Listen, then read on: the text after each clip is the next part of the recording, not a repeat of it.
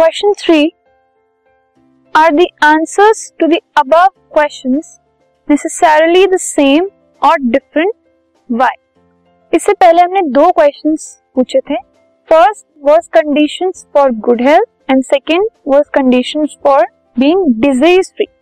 तो क्या इन दोनों के आंसर्स जो है वो मोर और लेस सेम है या डिफरेंट है, and what is the reason? More और लेस आपने देखा जो गुड हेल्थ की रीजंस हैं, कंडीशंस हैं, और जो डिजीज फ्री होने की कंडीशंस हैं, they are the same to some extent. कुछ एक्सटेंट तक वो सेम है. दोनों में ही आपने देखा बैलेंस डाइट को एम्फसाइज किया गया है.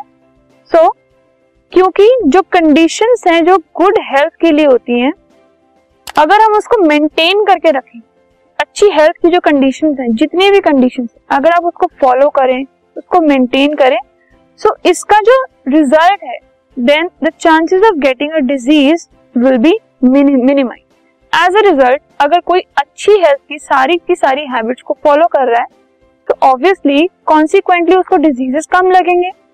That means उसके जो chances हैं disease लेने के, किसी कोई disease को हो जाने के, वो कम होते जाएंगे. जितनी वो good health को practice करेगा, उतने उसके diseases कम हो जाएंगे. ठीक है?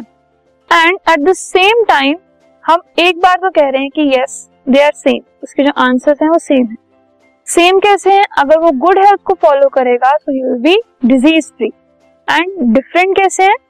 They are different because being healthy or having good health means physical, mental and social well-being.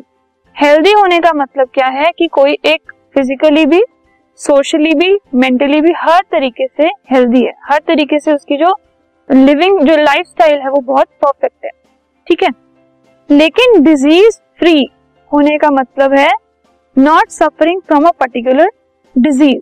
वो सिर्फ एक क्राइटेरिया है. तो इसलिए हम ये भी कह सकते हैं कि the answers to both can be different as well. So more और less at to some extent they are same and to the other extent they are different. This podcast is brought to you by hub hopper and Shiksha Abhiyan. अगर आपको ये podcast पसंद आया तो please like, share और subscribe करें और video classes के लिए शिक्षा अभियान के यूट्यूब चैनल पर जाएं.